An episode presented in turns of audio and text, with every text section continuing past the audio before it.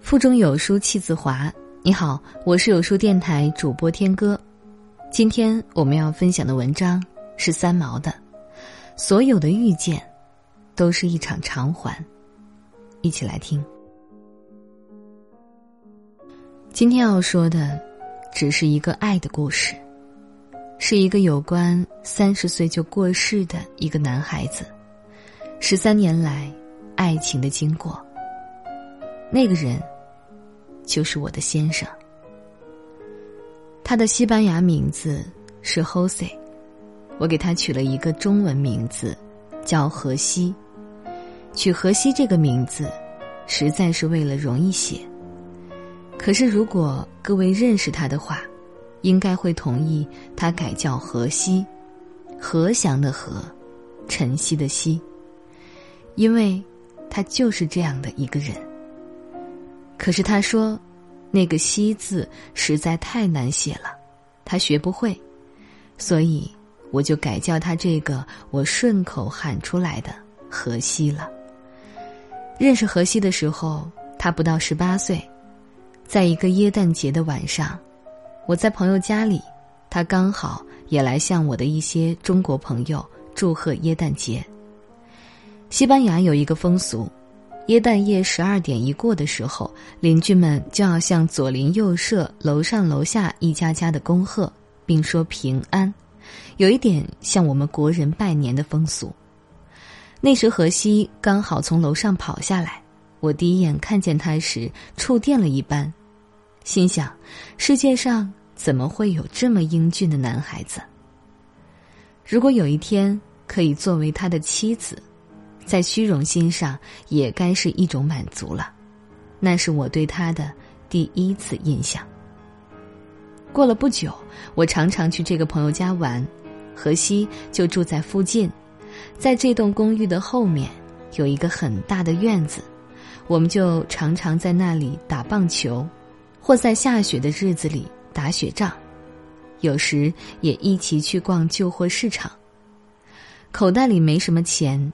常常从早上九点逛到下午四点，可能只买了一只鸟羽毛。那时河西高三，我大学三年级。有一天我在书院宿舍里读书，我的西班牙朋友跑来告诉我：“Echo，楼下你的表弟来找你了。”表弟在西班牙文里带有嘲弄的意思，他们不断的叫着：“表弟来喽，表弟来喽。”我觉得很奇怪，我并没有表弟，哪儿来的表弟在西班牙呢？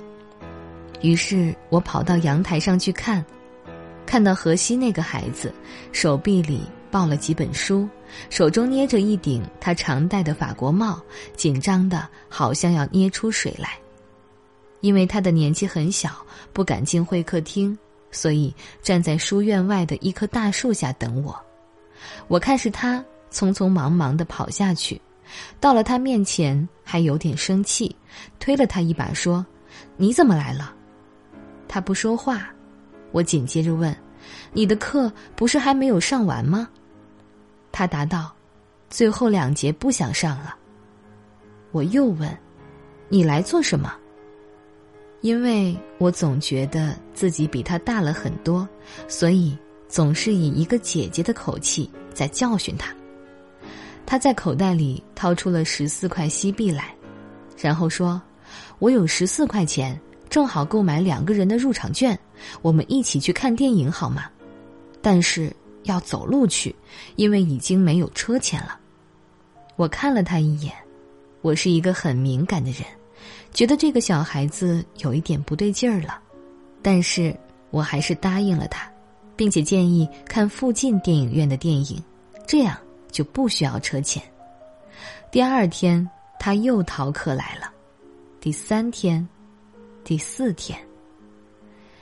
于是树下那个手里总是捏着一顶法国帽而不戴上去的小男孩，变成了我们宿舍里的一个笑话。他们总是喊：“表弟又来喽！”我每次跑下楼去，总要推荷西一把或打他一下，对他说：“以后不要来了。”这样逃课是不行的。因为最后两节课他总是不上，可是他仍是常常来找我，因为两个人都没钱，就只能在街上走走，有时就到皇宫去看看，捡捡人家垃圾场里的废物，还会惊讶的说：“你看看这只铁钉，好漂亮哦！哇，你看看这个。”渐渐的，我觉得这个交往不能再发展下去了，因为这个男孩子认真了。而他对我，是无能为力的，因为他大学还没有念。但老实说，我心里实在是蛮喜欢他的。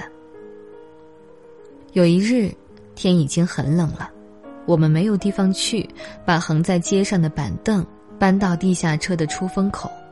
当地下车经过的时候，一阵热风吹出来，就是我们的暖气。两个人就冻在那个板凳上，像乞丐一样。这时，我对荷西说：“你从今天起，不要来找我了。”我为什么会跟他说这种话呢？因为他坐在我的旁边，很认真的跟我说：“你再等我六年，让我四年念大学，两年服兵役，六年以后我们可以结婚了。”我一生的向往就是有一个很小的公寓，里面有一个像你这样的太太，然后我去赚钱养活你，这是我一生最幸福的梦想。他又说，在我自己的家里得不到家庭的温暖。我听到他这个梦想的时候，突然有一股要流泪的冲动。我跟他说：“荷西，你才十八岁，我比你大很多。”希望你不要再做这个梦了。从今天起，不要再来找我。如果你又站在那棵树下的话，我也不会再出来了，因为六年的时间实在太长了。我不知道我会去哪里，我也不会等你六年。你要听我的话，不可以来缠我。你来缠的话，我是会怕的。他愣了一下，问。这阵子来，我是不是做错了什么？我说：“你没有做错什么，我跟你讲这些话，是因为你实在太好了，我不愿意再跟你交往下去。”接着，我站起来，他也跟着站起来，一起走到马德里皇宫的一个公园里，园里有个小坡，我跟他说。我站在这里看你走，这是最后一次看你。你永远不要再回来了。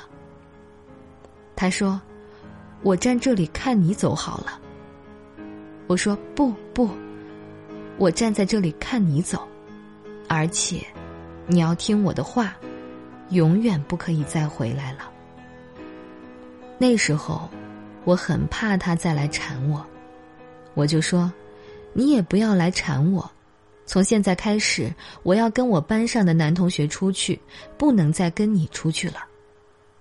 这么一讲，自己又紧张起来，因为我害怕伤害到那个初恋的年轻人。通常初恋的人，感情总是脆弱的。他就说：“好吧，我不会再来缠你，你也不要把我当做一个小孩子。”因为我们这几个星期来的交往，你始终把我当做一个孩子。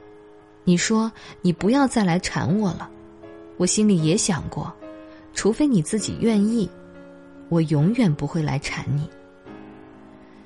讲完那段话，天已经很晚了，他开始慢慢的跑起来，一面跑，一面回头，一面回头，脸上还挂着笑，口中喊着。Echo 再见，，Echo 再见。我站在那里看他。马德里是很少下雪的，但就在那个夜里，天下起了雪来。荷西在那片大草坡上跑着，一手挥着法国帽，仍然频频的回头。我站在那里，看荷西渐渐的消失在黑茫茫的夜色与皑皑的雪花里。那时我几乎忍不住喊叫起来：“荷西，你回来吧！”可是，我没有说。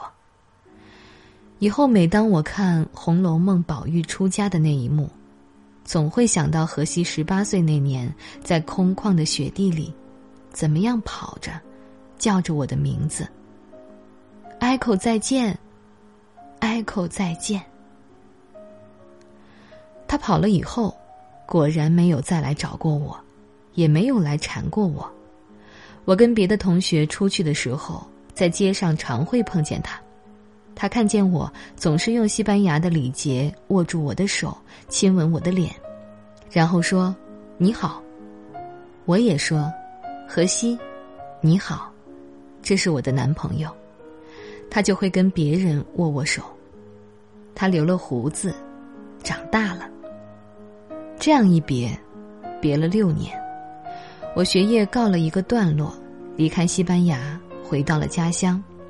在家乡时，来了一位西班牙的朋友，他说：“你还记不记得那个 Jose 呀？”我说：“记得呀。”他说：“他现在不同了，留了胡子，也长大了。”真的。他又说：“我这里有一封他写给你的信，还有一张照片。”你想不想看？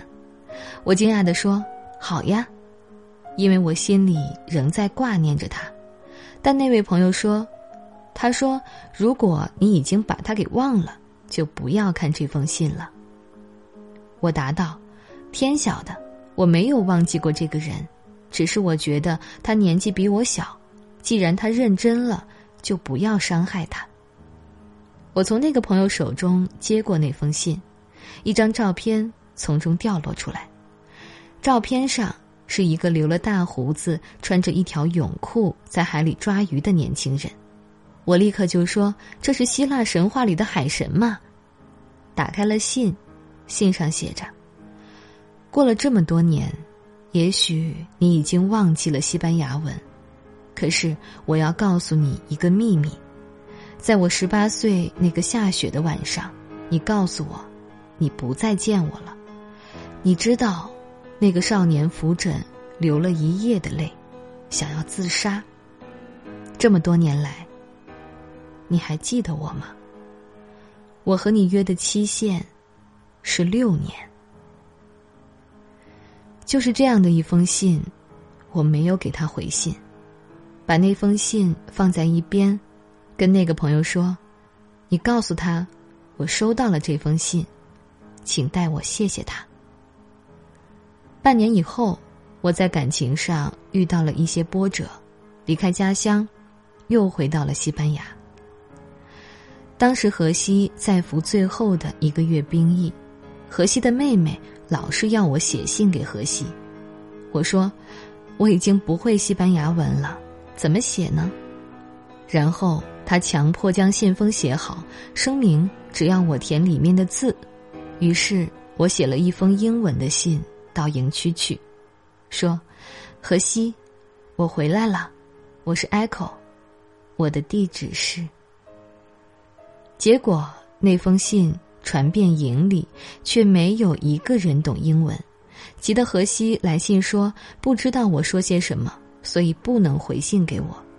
他捡了很多潜水者的漫画寄给我，并且指出其中一个说：“这就是我。”我没有回信，结果荷西就从南部打长途电话来了。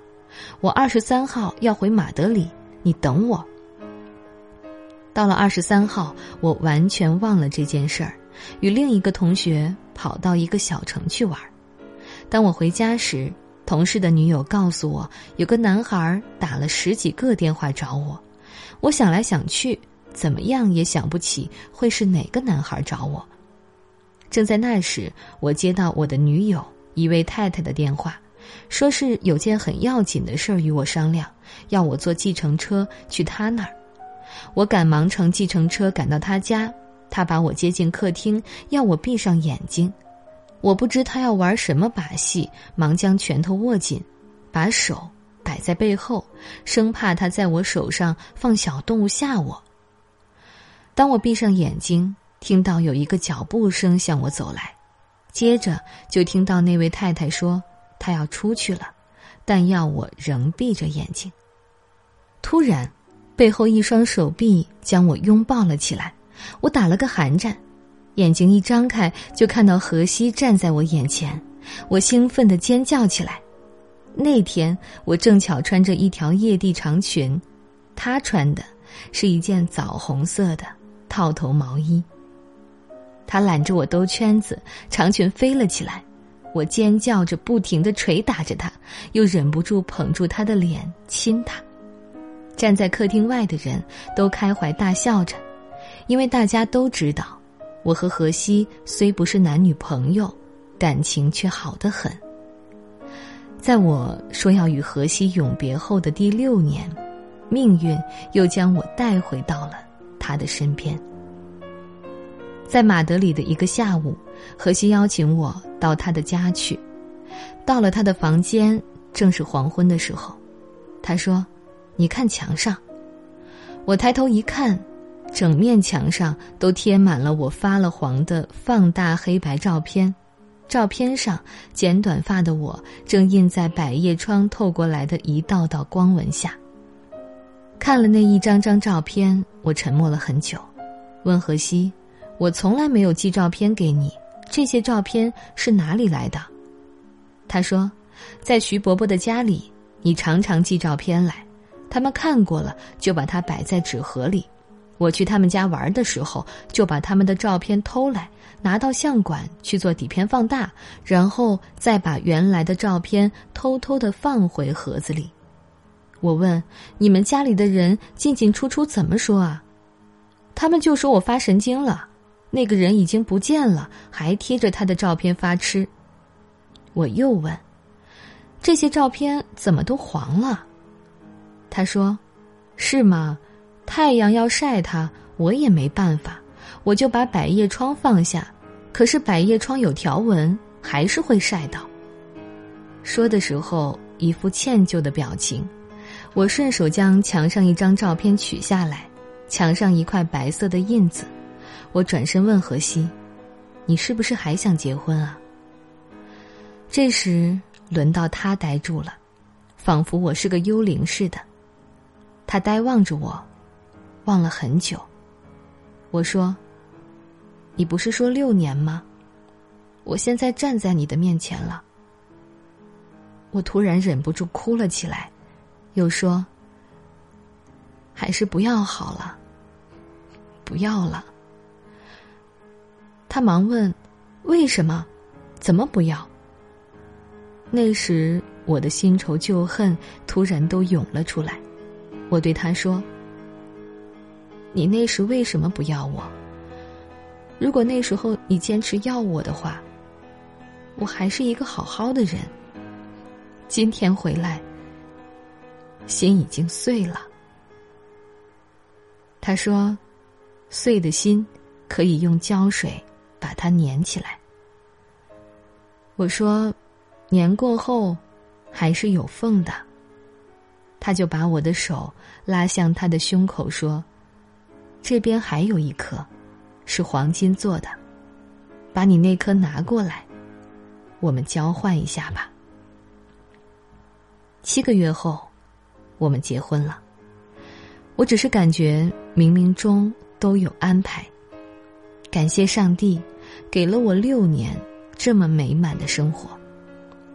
我曾经在书上说过，在结婚以前，我没有疯狂的恋爱过。但在我结婚的时候，我却有这么大的信心，把我的手交在他的手里。后来，我发觉我的决定是对的。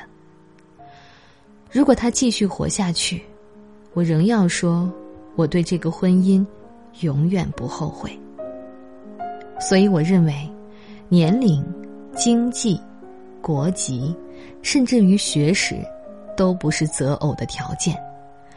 固然，对一般人来说，这些条件当然都是重要的，但是我认为最重要的，还是彼此的品格和心灵，这才是我们所要讲求的，所谓门当户对的东西。在这个碎片化的时代，你有多久没读完一本书了？